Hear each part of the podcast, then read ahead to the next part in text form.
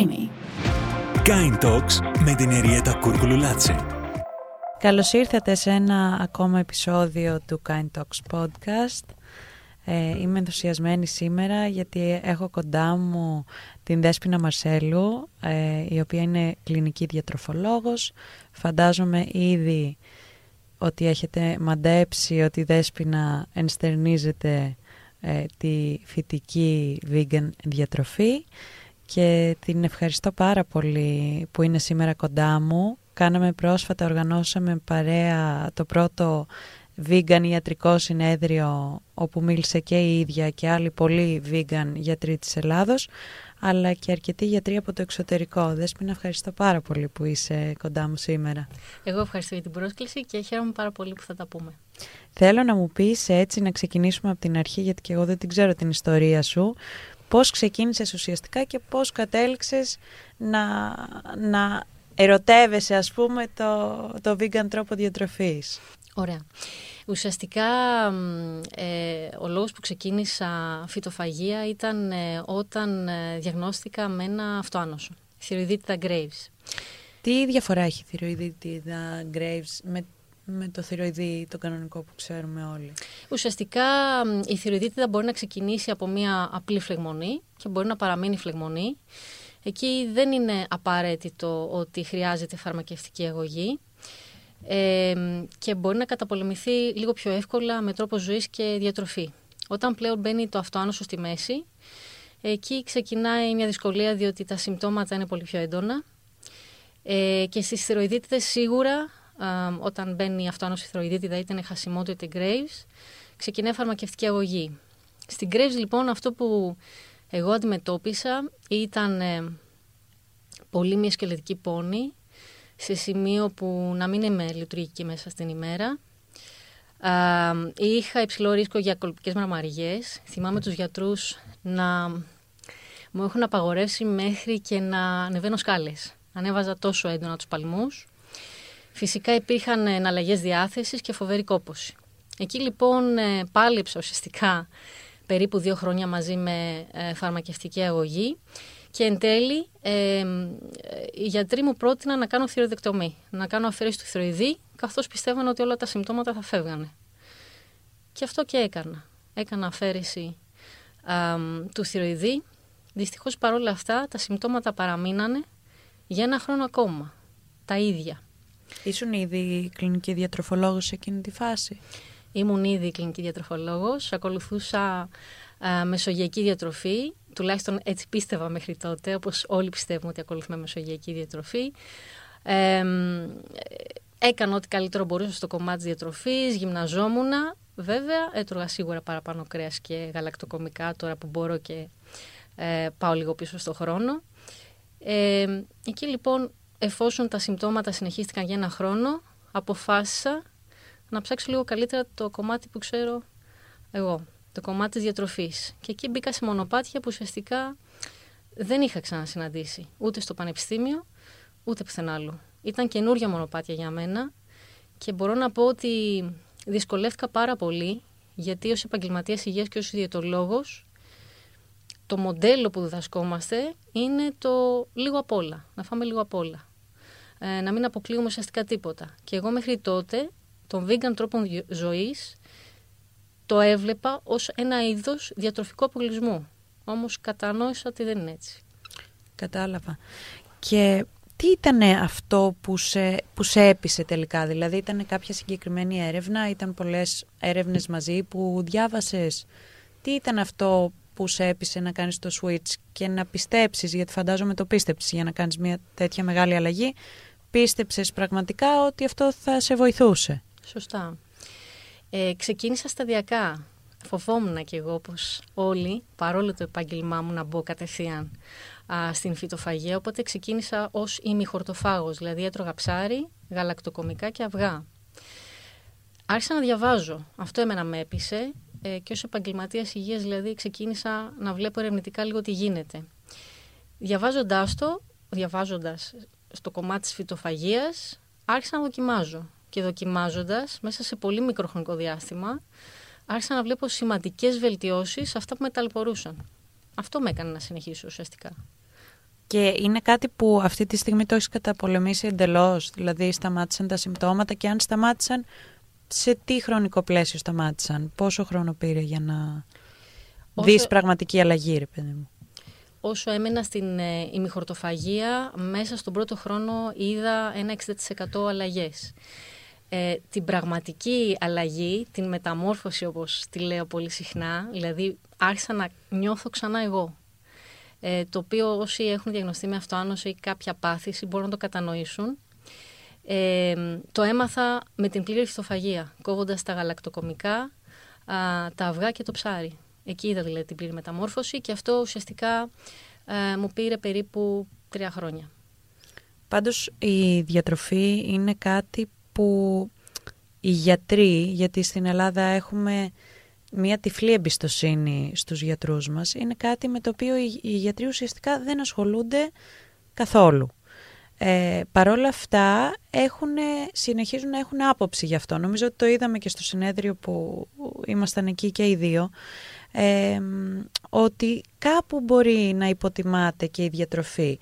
Και εκτός από αυτό, εγώ παρατήρησα ότι πολλοί από τους γιατρούς τους vegan που ήταν ομιλητές στη, στο συνέδριό μας, ε, πραγματικά φτάσανε στο σημείο της φυτοφαγικής διατροφής μέσα από κάποια δική τους εμπειρία. Δηλαδή πρώτα είδαν ότι αυτό πραγματικά έκανε θαύματα στη δική τους υγεία και μετά προχώρησαν να το ψάξουν περισσότερο και να αρχίσουν να το προτείνουν και στους δικούς τους ασθενείς. Ε, έτσι ακριβώς είναι. Ε, σε ό,τι αφορά το κομμάτι το ιατρικό, ε, δυστυχώς υπάρχει έλλειψη γνώσης ε, σε ό,τι αφορά όχι μόνο το κομμάτι της φυτοφαγίας, δεν θα το πάω καν εκεί, σε αυτό σίγουρα υπάρχει έλλειψη γνώσης. Δεν υπάρχουν και πολλές εκπαιδεύσεις, ακόμα και σε διαιτολογικά συνέδρια. Τα τελευταία χρόνια έχουν ξεκινήσει και α, έτσι προωθείται το κομμάτι της φυτοφαγίας και εκεί δεν έχουμε και συμμετοχές γιατρών. Δηλαδή στα διαιτολογικά συνέδρια δεν έχουμε συμμετοχές ε, γιατρών που θα έπρεπε. Λίγο σας υποτιμούν σε κάποιο βαθμό θεωρείς; Ε, έχω την εντύπωση ότι υπάρχει ε, μια τέτοια τάση ότι διατροφικά δεν θα μπορέσεις να κάνεις κάτι. Ενώ υπάρχουν έρευνες οι οποίες πλέον είναι, ε, μοιράζονται απλόχερα σε όλους μέσω του ίντερνετ ε, και μέσω των επιστημονικών περιοδικών. Ε, θεωρώ ότι υπάρχει μια υποτιμητική τάση, σίγουρα. Το, το βλέπω δηλαδή και από τους ασθενείς που μου έρχονται. Πολλές φορές ξεκινάνε με μια απλή απώλεια βάρους να απευθυνθούν σε μένα και όταν μου λένε στο ιστορικό τους ότι έχουν διαγνωστεί, για παράδειγμα, και με κάποιο αυτοάνωσο, τους λέω θα θέλετε να δουλέψουμε και με αυτό. Και έχουν πολύ μεγάλη απορία. Μου λέει θα μπορούσαμε. Δεν μου το έχει πει ποτέ κανένας αυτό ότι θα μπορούσα να δω διαφορά και με τη διατροφή. Έχεις περιπτώσεις που ξεκίνησαν ας πούμε από ε, μία διατροφή του λίγο απ' όλα και μέσα από την σταδιακή μετάβαση ας πούμε στο βιγκανισμό ε, θεράπευσαν και αυτοί αυτοάνωσα δικά τους οι, οι ασθένειες που συνδέονται πια και, ε, και βάσει ερευνών με, με τη διατροφή μας. Φυσικά, έχουμε πάρα πολλά παραδείγματα. Ε, κατά πρώτον, σε ό,τι αφορά το διαβήτη τύπου 2, ε, μπορεί να υπάρξει πλήρη αναστροφή. Ε, σε ό,τι αφορά το κομμάτι της ε, χολυστερίνης επίσης. Ε, σε ό,τι αφορά τα αυτοάνασα στα οποία έχω και εξειδίκευση. Πολλοί άνθρωποι απευθύνθηκαν σε μένα ε, τρώγοντας λίγο απ' όλα ε, και το μοντέλο της μεσογειακής διατροφής και σιγά σιγά μπαίνονταν στο κομμάτι της ε, φυτοφαγίας ε, κατάφεραν να μειώσουν ε, τόσο την ε, συμπτωματολογία τους όσο και κάποιοι από αυτούς να έρθουν σε ύφεση. Ε, μάλιστα υπάρχουν και παραδείγματα τα οποία αφορούν την ελκώδικο λίτιδα όπου α, τρεις ασθενείς μου δέχτηκαν να μπουν στη φυτοφαγία διότι δεν είναι εύκολο κάποιος ασθενής ο οποίος έχει θέμα με το έντερο και ειδικότερα όταν μιλάμε για αλκοόδη κολίτιδα να μπει σε φυτοφαγία εφόσον συνήθως υπάρχει η αντίθετη τάση ότι όταν έχουμε αλκοόδη κολίτιδα ή κάποια φλεγμονώδη πάθηση του εντέρου η σύσταση είναι να κόβονται οι φυτικές ίνες. Εκεί λοιπόν αυτοί οι τρεις ασθενείς και πραγματικά θέλω να τους ευχαριστήσω, δέχτηκαν να μπουν στο κομμάτι της φυτοφαγία, το ακολούθησαν και μέσα σε 6-7 μήνες οι δύο είδαν μείωση των συμπτωμάτων τους έως και 80%, ενώ ο ένας έκοψε τη φαρμακευτική αγωγή. Είναι απίστευτο και πραγματικά έχω γνώση, δεν είμαι γιατρός, αλλά ε, έχω αρκετά μέλη της οικογένειάς μου που έχουν θέμα με το έντερό τους. Και πραγματικά οι συστάσεις των γιατρών είναι ότι απαγορεύονται ε, ειδικά τα ρεβίθια και τα όσπρια και αυτά τα απαγορεύουν διαρροπάλου. Και ξέρεις, προσπαθείς. Εγώ εννοείται δεν είμαι γιατρός, αλλά προσπαθώ να πω ότι υπάρχουν έρευνες που δείχνουν ότι όλο αυτό θα καταλαγιάσει άμα αλλάξει τη διατροφή και άμα μείνεις μακριά, ειδικά από τα γαλακτοκομικά και το κρέας. Ε, αλλά ξέρεις είναι πολύ δύσκολο όταν έχεις έναν γιατρό απέναντί σου, ειδικά στην Ελλάδα, να πάρεις την υγεία σου στα χέρια σου που πολλές φορές χρειάζεται και χρειάζεται σε πολλές, σε, σε πολλές φάσεις ζωής. Πιστεύω ακόμα και στην εγκυμοσύνη και στο πώς θα γεννήσεις και δυστυχώς ε, εκτός αν είσαι πολύ τυχερός θα πρέπει να πάρεις την υγεία σου στα χέρια σου, να διαβάσεις πολύ και να βρεις κάπου τα κότσια να αντισταθείς σε αυτό που σου λέει ένας επιστήμονας που τον έχεις από παιδί, ξέρεις, πολύ ψηλά. Οπότε φαντάζομαι ότι οι δικοί σου ασθενείς στους οποίους αναφέρθηκες προηγουμένως θα ήταν και για αυτούς δύσκολο να πραγματικά εμπιστευτούν σε ένα στο 100% και να αρνηθούν αυτό που λέει ο γιατρός. Ε, είναι αλήθεια ε, και ε, σε ό,τι αφορά βέβαια τους ασθενείς τους οποίους είδα εγώ είχα ε, έτσι πολύ καλή συνεργασία με τους γιατρούς με τους οποίους μου έγινε σύσταση οπότε δεν υπήρξε κάποια ένσταση πάνω σε αυτό το κομμάτι. Άρα ήταν και αυτοί έτοιμοι να, να ακούσουν παρόλο που δεν παρόλο που φαντάζομαι δεν είχαν δουλέψει με αυτόν τον τρόπο ποτέ, ήταν άνθρωποι συνεργάσιμοι. Σωστά, σωστά. Αλλά σε αυτό έχεις απόλυτο α, δίκιο που λες. Ε, ε, είναι εξαιρετικά δύσκολο και ε, δεν το κάνω ποτέ, δεν, δεν υπάρχει περίπτωση ε, να φέρω τον ασθενή μου ή τον άνθρωπο που μου εμπιστεύεται τη διατροφική φροντίδα σε αντίθεση με τον γιατρό. Αυτό που επιλέγω εγώ είναι το εξής. Στην πρώτη συνεδρία με ενδιαφέρει τα άτομα αυτά να αισθανθούν ασφάλεια, να τους εκπαιδεύσω και μετά να προσπαθήσω να τους προωθήσω αυτό που πραγματικά θα τους βοηθήσει. Εάν δεν προηγηθεί εμπιστοσύνη και ασφάλεια μεταξύ μας και εκπαίδευση μετέπειτα, δεν πρόκειται να γίνει τίποτα. Και νομίζω αυτό είναι και το πιο σημαντικό και για όλους μας και για τους επαγγελματίες υγείας. Πρέπει να αρχίσουμε να έχουμε έτσι μια μικρή κοινότητα μεταξύ μας. Διότι φαίνεται σαν να δουλεύουμε διαφορετικά με τον άλλον. Ενώ ουσιαστικά ο ασθενής πρέπει να αρχίσει να αντιμετωπίζεται σφαιρικά. Όχι ή το ένα, ή η διατροφή, ή το φάρμακο, ή η γυμναστική. Θέλει σφαιρική αντιμετώπιση και αυτό είναι πάρα πολύ σημαντικό. Ναι, είναι αυτή η ανταγωνιστικότητα που υπάρχει στην Ελλάδα και νομίζω μας πηγαίνει μια ζωή μόνο προς τα πίσω.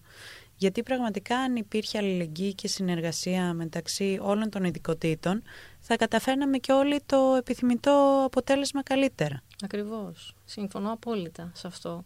Θεωρώ ότι το τοπίο έχει ξεκινήσει λίγο να αλλάζει και σε αυτό παίζουν πολύ μεγάλο ρόλο οι άνθρωποι, οι ασθενείς που μας εμπιστεύονται σε αυτό το κομμάτι. Δηλαδή και πάντα ε, όσες φορές μου λένε δες με είδα πολύ μεγάλη διαφορά με τη διατροφή που κάναμε μαζί, ε, τους προτρέπω και τους λέω θέλω να το επικοινωνήσετε αυτό στο γιατρό σας, αν το θέλετε κι εσείς, ώστε να, να αρχίσει να υπάρχει αυτή η αλλαγή.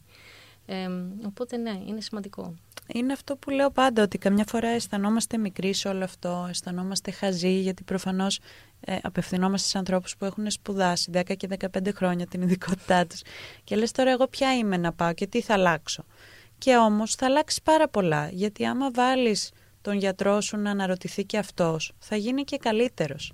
Και εγώ έχω αρχίσει και χαίρομαι πάρα πολύ γιατί βλέπω ότι υπάρχει αυτό ακόμα και στην Ελλάδα που σε κάποια πράγματα είμαστε πίσω να αναζητώ και να προτιμώ ανθρώπους που είναι έτοιμοι να κάνουν συζήτηση και να μάθουν μαζί με μένα και όλο αυτό πραγματικά ωφελεί τους πάντες γιατί μαθαίνουν και αυτοί έναν άλλο τρόπο προσέγγισης και εμείς αντίστοιχα ξέρουμε ακριβώς το τι μας συμβαίνει και το τι κάνουμε και γιατί το κάνουμε αντί να εμπιστευόμαστε τυφλά και να παίρνουμε ένα σωρό φάρμακα χωρίς να ξέρουμε τελικά το λόγο. Ακριβώς. Ε, και σε αυτό που λες έχεις πάρα πολύ δίκιο. Ε, και να κάνω έτσι μια μικρή παρένθεση εδώ. Οι επαγγελματίες υγείας όλων των ειδών δεν έχουμε μάθει να ακούμε. Έχουμε μάθει πάντα ε, να δίνουμε πληροφορίες. Ε, οι λόγοι είναι πάρα πολλοί, δεν χρειάζεται να τους αναλύσω εδώ, αλλά ο πρώτος σκοπός μας είναι όταν μας επισκέφτεται κάποιος να ξεκινήσουμε να δίνουμε πληροφορίες. Και πο- πολλές φορές δίνουμε και υπερπληροφορία, την οποία δεν χρειάζεται ο ασθενής, χάνεται. Ε, οπότε θεωρώ αυτό που μόλις είπες είναι πάρα πολύ σημαντικό. Έχει έρθει ο καιρός να ακούσουμε αυτό που έχει να μας πει, ακόμα και αν αυτό που είναι να ακούσουμε, ε, το έχει ακούσει από κάποιο Instagram, από κάποιο Facebook. Δεν έχει σημασία που το έχει ακούσει. Ε, ε, ποτέ θεωρώ δεν πρέπει να υποτιμούμε την πληροφορία που έρχεται να μας πει ο ασθενής ότι «Α, άκουσα αυτό ότι μπορεί να είναι καλό». Ισχύει είναι πολύ σημαντικό αυτό να το ακούμε. ακόμα και αυτή την πληροφορία και να μπορέσουμε να τους βοηθάμε και να τους κατευθύνουμε, χωρίς να λέμε τώρα τι, τι κάθεσαι και βλέπεις. Κάθεσαι και βλέπεις στο Instagram, κάθεσαι και βλέπεις στο Facebook. Ένας άνθρωπος ο οποίος έχει διαγνωστεί με μια χρόνια πάθηση θα ψάξει τα πάντα και θα ξέρει πολύ καλύτερα το πρόβλημά του να μας το επικοινωνήσει από οποιοδήποτε επιστημονικό βιβλίο. Ο δάσκαλός μας είναι πάντα ο ασθενής μας σε αυτό. Οπότε το να ακούμε είναι πολύ σημαντικό. Και σίγουρα και ο ασθενής ξέρει από μόνος του τι αισθάνεται, ποιον δρόμο αισθάνεται ασφαλής να, να ακολουθήσει κτλ. Και, και αυτό ανάλογα με την περίπτωση και τη φάση της ζωής ενός ανθρώπου μπορεί και να αλλάζει. Ε, σε ευχαριστώ πάρα πολύ για αυτή την κουβέντα. Ήθελα να συνεχίσουμε να πούμε λίγο σε προσωπικό επίπεδο και ουσιαστικά να λύσουμε κάποιες από τις μεγαλύτερες ανησυχίες του κοινού, γιατί εγώ έχω ένα ανοιχτό προφίλ πια, το οποίο είναι πολύ υπέρ της χορτοφαγικής διατροφής για πολλούς λόγους ε, και για εμένα ξεκίνησε αυτό και λόγω φιλοζωικών συναισθημάτων που ακόμα είναι ο νούμερο ένα λόγος που εγώ επιλέγω αυτή τη διατροφή όμως είχε τύχει την περίοδο που έκανα τη μετάβαση και είχα πάθει ακμή. Ε, για πρώτη φορά στη ζωή μου ήμουνα γύρω στα 20-21 ετών και είχα περάσει μια εφηβεία πραγματικά ελεύθερη από ακμή, με ωραίο δέρμα. Κοίταζα τα άλλα παιδιά και έλεγα ευτυχώς τη γλίτωσα. Και κάποια στιγμή έκοψα το κρέας ε, με αποτέλεσμα να αρχίσω να τρώω πάρα πολλά γαλακτοκομικά και αυγά. Και συνάντησα τυχαία μία διατροφολόγο και μου είπε ο σύζυγός μου τότε, μου λέει πες της για, για την ακμή μου λέει που σου έχει βγει τον τελευταίο καιρό, μήπως μπορεί να σε βοηθήσει. Και εγώ τότε υποτιμούσα κάπου την διατροφή και έλεγα μα πάω στη δερματολόγο και η δερματολόγος μου κάνει καθαρισμούς και μου λέει το ένα και το άλλο και τα φάρμακα και μου έχει δώσει κρέμες και τα λοιπά. Τέλος πάντων μου λέει δεν έχεις κάτι να χάσεις, μίλησε έτσι και της μίλησα. Ε, ήταν ξένη η κοπέλα και είναι ξένη ε, και μου λέει, πες μου, λέει, τι τρως. Και της είπα ότι τρώω καθημερινά αυγά και γαλακτοκομικά μαζί με όλα τα υπόλοιπα που έτρωγα. Ε, και μου λέει, κοίτα, μπορείς να το λύσεις, μου λέει το πρόβλημά σου, κόψεις τα γαλακτοκομικά και τα αυγά και θα δεις. Και λέω τώρα δεν έχω κάτι να χάσω. Λέω από το να τρέχω για καθαρισμούς που δεν είχαν αποτέλεσμα και απλά ξαναπήγαινα και ξαναπήγαινα και ήταν και μια επίπονη διαδικασία. Ε, Λέω τι σου είναι, έχεις κόψει το κρέας, κόψε και τα, τα παράγωγα και θα δούμε τι. Και πραγματικά είναι απίστευτο το τι συνέβη και πόσο γρήγορα. Νομίζω σε έξι μήνες είχε λυθεί το θέμα μου. Είναι απίστευτο. Και θέλω να καταλήξω στο ότι και εγώ έχω διάφορους λόγους για τους οποίους έχω επιλέξει να, να ακολουθώ αυτή τη διατροφή. Νομίζω ότι πολλοί από τους ανθρώπους εκεί έξω που ακολουθούν αυτή τη διατροφή έχουν τα ζώα ως πρώτο ε, λόγο ας πούμε που έχουν επιλέξει να απέχουν από το κρέας και τα, τα ζωικά παράγωγα. Αλλά ενώ πολλοί άνθρωποι είναι διατεθειμένοι και θέλουν πραγματικά να αρχίσουν να ψάχνουν το τι σημαίνει μια τέτοια μετάβαση και πώς θα μπορούσαν να ξεκινήσουν και θέλω αφού σε έχω εδώ λίγο να λύσουμε κάποιους από τους πιο συνηθισμένους μύθους ε, που αφορούν τη συγκεκριμένη διατροφή ξεκινώντας από το ερώτημα της πρωτεΐνης. Δεν μπορώ να μην το θίξω και δεν θα απαντήσω εγώ όσο και να θέλω γιατί έχουμε εσένα κοντά μας για αυτό το λόγο. Πολύ ωραία. Ε, το κομμάτι της πρωτεΐνης όντως είναι πολύ συζητημένο. Υπάρχει αυτός ο φόβος έλλειψης ε, πρωτεΐνης ε, και να πω ε, τώρα εδώ κάτι. Έλλειψη πρωτεΐνης στη Δυτική Ευρώπη δεν πρόκειται να έχουμε ποτέ, εκτός και αν υπάρχει κάποιο νόσημα όπως είναι ο καρκίνος. Ε, Παρ' όλα αυτά οι εταιρείες τα τελευταία χρόνια βγάζουν όλο και περισσότερα προϊόντα με πρωτεΐνη, γιαούρτι με πρωτεΐνη, μπάρες με πρωτεΐνη. Έχει γίνει ένα, ένα, μια πολύ μεγάλη προώθηση. Έχουμε γίνει όλοι πρωταθλητές. Ακριβώς. Ναι. Ε, και μάλιστα υπάρχουν και άτομα έτσι που βλέπω που πάνε ένα απλό γυμναστήριο και παίρνουν πρωτεΐνη, ακόμα και εκεί, το οποίο δεν χρειάζεται. Ε, σε ό,τι αφορά το κομμάτι της φυτοφαγίας, από τη στιγμή ε, που έχεις ποικιλία τροφών και επάρκεια σε θερμίδες, δεν υπάρχει κανένα απολύτως πρόβλημα με την πρωτεΐνη. Μάλιστα, έρευνα έχει δείξει σε 40.000 χορτοφάγους και vegan ότι καταναλώνουν 70% περισσότερη πρωτεΐνη από όσο χρειάζεται να πάρουν και οι ίδιοι. Ε, οι πρωτεΐνες υπάρχουν σε φυτικές τροφές και μάλιστα παλιότερα υπήρχε ένας μύθος ότι δεν είναι πλήρης η πρωτεΐνη που παίρνουμε από τα φυτά. Ότι δεν έχουν όλα τα εννέα απαραίτητα μηνοξέα, ότι υπολείπονται κάποια μηνοξέα, ότι πρέπει να γίνονται κάποιοι συγκεκριμένοι συνδυασμοί. Αυτό έχει λυθεί εδώ και πάρα πολλά χρόνια βέβαια, δεν είναι τώρα. Όλα τα φυτά έχουν όλα τα απαραίτητα αμινοξέα. Οπότε, αν έχουμε ποικιλία τροφών μέσα στη διατροφή μας, δεν υπάρχει κανένα πρόβλημα με την πρωτεΐνη. Οπότε, ε, θεωρώ ότι αυτό κάποια στιγμή θα πρέπει να σταματήσει. Βέβαια, ξαναλέω ότι δεν αφήνει έτσι και το περιβάλλον να το αφήσουμε. Ναι, ζούμε σε μια πανπρωτεϊνική εποχή. Ακριβώς. Ε, ωστόσο, να πούμε σε αυτό το σημείο ότι και την πρωτεΐνη που παίρνουμε, παίρνουμε όχι εμείς, οι υπόλοιποι, ε, που παίρνουν από τα ζώα τα οποία τρώνε, επειδή τα ζώα αυτά, αφού είναι χορτοφαγικά όλα τα ζώα που τρώμε, σημαίνει ότι ό,τι πρωτεΐνη καταναλώνουμε από αυτά τα ζώα την έχουν πάρει εκείνα από φυτικές τροφές. Πολύ σωστά. Και μου αρέσει πάρα πολύ μια έκφραση ε, του άμα δει κανείς ένα γορίλα ε, και έναν ελέφαντα, αν αισθάνονται ότι αυτοί ε, έχουν ανάγκη από επιπλέον πρωτεΐνη επειδή τρώνε όλη μέρα ε, φυτά. Νομίζω ότι δεν θα ανησυχήσουμε για αυτά τα ζώα και δεν ανησυχούμε και για τον εαυτό μας και νομίζω από προσωπική εμπειρία ότι αισθάνομαι πιο δυνατή από ποτέ τώρα και πιο καθαρό το σώμα μου. Ε, αλλά θέλω να πάμε και στο επόμενο G's θέμα που είναι η Β12. Ε, γιατί αυτή είναι πραγματικά μία βιταμίνη την οποία θα πρέπει εμείς οι vegan να λαμβάνουμε ε, ως συμπλήρωμα γιατί ε, νομίζω ότι το, η χαμηλή τιμή στη Β12 είναι αρκετά βλαβερή Σωστά. Ε, για την υγεία. Αλλά θέλω εδώ να πούμε πώς τη λαμβάνουμε και από τα ζώα και πού βρισκόταν αυτή η πρωτεΐνη πριν από εκατοντάδες χρόνια και πώς θα μπορούσαμε να τη βρούμε, γιατί θα μπορούσαμε και εμείς οι vegan να τη βρούμε φυσικά. Έτσι. Ε, η Β12 ουσιαστικά συντίθεται από τα, ε, στο μικροβίωμα του εδάφους, από τα βακτήρια δηλαδή στο έδαφος. Παλιότερα λοιπόν όταν τα ζώα βοσκούσαν έξω ελεύθερα, από εκεί λοιπόν βοσκώντας παίρνανε και τη Β12 και τρώγοντας το ζώο ήταν και μεσολαβητές. Δηλαδή τρώγοντας το ζώο καταναλώναμε κι εμείς τη Β12. Ε, αν δεν υπήρχε τόσο έντονη εμ, ε, το παραβίαση. Ακριβώς. Ακριβώς. Ε, παραβίαση και στο χώμα με το ψέκασμα που γίνονται. Τα ζώα πλέον δεν βοσκούν έξω, είναι βιομηχανοποιημένα. Ε, πιθανότατα και εμείς, όταν θα παίρναμε κάποιο φρούτο, κάποιο λαχανικό απ' έξω, αν δεν υπήρχε όλο αυτό το ψέκασμα, θα μπορούσαμε να πάρουμε και εμείς με αυτόν τον τρόπο τη βιταμίνη 12. Δεν θα χρειαζόταν να φάμε κάποιο ζώο.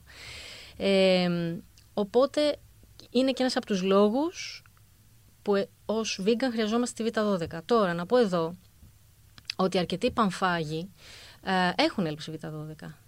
Ε, και αυτό γιατί συμβαίνει, για αυτό που μόλις προανέφερα δεν βοσκούν έξω τα ζώα, είναι βιομηχανοποιημένα. Πολλές Χορηγούνται φορές... με... ενέσιμα. με ενέσιμα, σωστά. σωστά. Σωστά. Χορηγούνται ενέσιμα ε, και από εκεί και πέρα αυτοί που τρώνε το ζώο παίρνουν και τη β12 από εκεί και επίσης υπάρχουν και άλλοι λόγοι που οι πανφάγοι έχουν έλλειψη β12. Στο φιλτραρισμένο νερό, όπως πάρα πολύ σωστά είπες. Ε, η υπερχλωρίωση δηλαδή που γίνεται και ε, μετά το, μέσω των φίλτρων τέλος πάντων ε, μπορεί να υπάρχει ε, το pH πιο όξινο στο σώμα. Κάποια φάρμακα, κάποια φαρμακευτική αγωγή επίσης, χρόνιες φλεγμονές όπως είναι η γαστρίτιδα. Αυτά μπορούν να οδηγήσουν σε έλλειψη β12 ακόμα και σε πανφάγους, ακόμα και αν καταναλώνουν κρέας καθημερινά. Και το βλέπουμε σε εξετάσεις αίματος. Βλέπουμε έλλειψη Β12. Γι' αυτό και η σύσταση πλέον στην Ευρώπη είναι ότι άνω των 50 πρέπει να εξεταζόμαστε όλοι ε, για Β12. Ναι. Είναι πολύ ενδιαφέρον αυτό. Επίσης εμείς είμαστε πιο ψηλιασμένοι ε, γιατί όλοι μας ε, κουνάνε τα δάχτυλα με τη Β12 οπότε είναι πιο δύσκολο να βρεις ένα vegan που δεν παίρνει συμπλήρωμα Β12 παρά κάποιον άλλον άνθρωπο που απλά τρώει και αισθάνεται ασφαλής ότι καταναλώνει τη, τη σωστή, λαμβάνει τέλος πάντων τη σωστή ποσότητα Β12 στο αίμα του. Πάντως έχουμε δει διαφορά στην Ελλάδα. Ε, μπορώ να πω ότι έχουμε φτάσει σε ένα σημείο που ο γιος μου έχει φίλο vegan. Ε, δεν το περίμενα ποτέ αυτό. Δηλαδή υπάρχει, δεν ξέρω αν το βλέπεις κι εσύ, αλλά υπάρχει μεγάλη βελτίωση ε, και στην επιστημονική κοινότητα. Ε, υπάρχουν πια διατροφολόγοι που ειδικεύονται σε αυτό. Γιατί, ξέρεις, όταν κάνουμε κάτι για την δικιά μας υγεία, εγώ ήμουν πολύ σίγουρη. Αρχικά ήταν ηθικό το θέμα, δεν σήκωνα μίγα στο, ε, στο σπαθί μου. Ήμουνα ταγμένη σε αυτό το πράγμα και στο να το κάνω σωστά, γιατί υπάρχει και λάθος τρόπος να τρέφεσαι vegan επίσης, όπως και όλοι οι υπόλοιποι. Ε, όμως όταν αφορά, ξέρεις, το παιδί σου, mm ξεκινάς και πρέπει πάλι να γίνεις γιατρός, να βάλεις το καπελάκι του γιατρού. Το έχω βάλει τρεις-τέσσερις φορές στη ζωή μου και το ξανά έβαλα για την περίπτωση του Νίκου, γιατί λέω προφανώς δεν θέλω το παιδί μου να έχει έλλειψη σε τίποτα.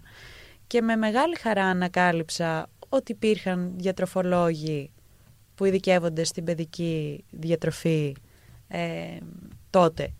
Και, αλλά ανακάλυψα μέσα από όλη αυτή τη διαδικασία τέλος πάντων ότι και ο τρόπος που έτρωγα εγώ ήταν πολύ OK και για το παιδί. Δηλαδή ότι κάπου κάπου το κάνουμε και τεράστιο στο κεφάλι μας. Ενώ Ακριβώς. απλά θέλει τις τροφές που είμαστε όλη η Ελλάδα συνηθισμένοι να τρώει. Τα λαδερά μας, τα οσπριά μας, τα δημητριακά μας ε, κάποια ψευδοδημητριακά που ίσως δεν τα ήξερα όπως είναι ας πούμε το κεχρή ε, και ο αμάρανθος. Αλλά νομίζω ότι η Ελλάδα είναι ιδανική για να, για να μπορείς να βρεις παντού κάτι να φας. Όντως. Και είναι ιδανική διότι νομίζω είμαστε και από τις λίγες χώρες που έχουμε και έτσι τις λαϊκές με τα φρούτα και τα λαχανικά. Έχουμε τα όσπρια σε πληθώρα ε, και πραγματικά όπου και αν απευθυνθούμε μπορούμε να βρούμε έτσι ένα φυτοφαϊκό πιάτο. Και είναι και πολύ θρεπτικά, δηλαδή πολλές φορές αναρωτιέται ο κόσμος και έχει δίκιο ότι πώς εγώ που βγάζω ένα βασικό μισθό θα γίνω vegan. Γιατί πάω στο, στα σούπερ μάρκετ και βλέπω τα vegan corner και είναι όλα πανάκριβα. Και ο άνθρωπος έχει δίκιο. Απλά κοιτάει τα λάθος vegan προϊόντα. Δηλαδή λέω και εγώ συνέχεια ότι εγώ δεν ακουμπάω πέρα από τη μία φορά την εβδομάδα, μία τις δύο εβδομάδες που θα φάμε μία βρωμιά όπως κάνει όλος ο κόσμος. Δεν μου αρέσει να καταναλώνω και να δίνω στο παιδί μου φυτικά τυριά ας πουμε ή ε, υψηλά επεξεργασμένα vegan προϊόντα. Ε, οπότε άμα ψάξουμε στο καθαρό vegan κομμάτι, γιατί νομίζω ότι αυτό είναι το υγιεινό και εκεί θα βρεις τα ωφέλη.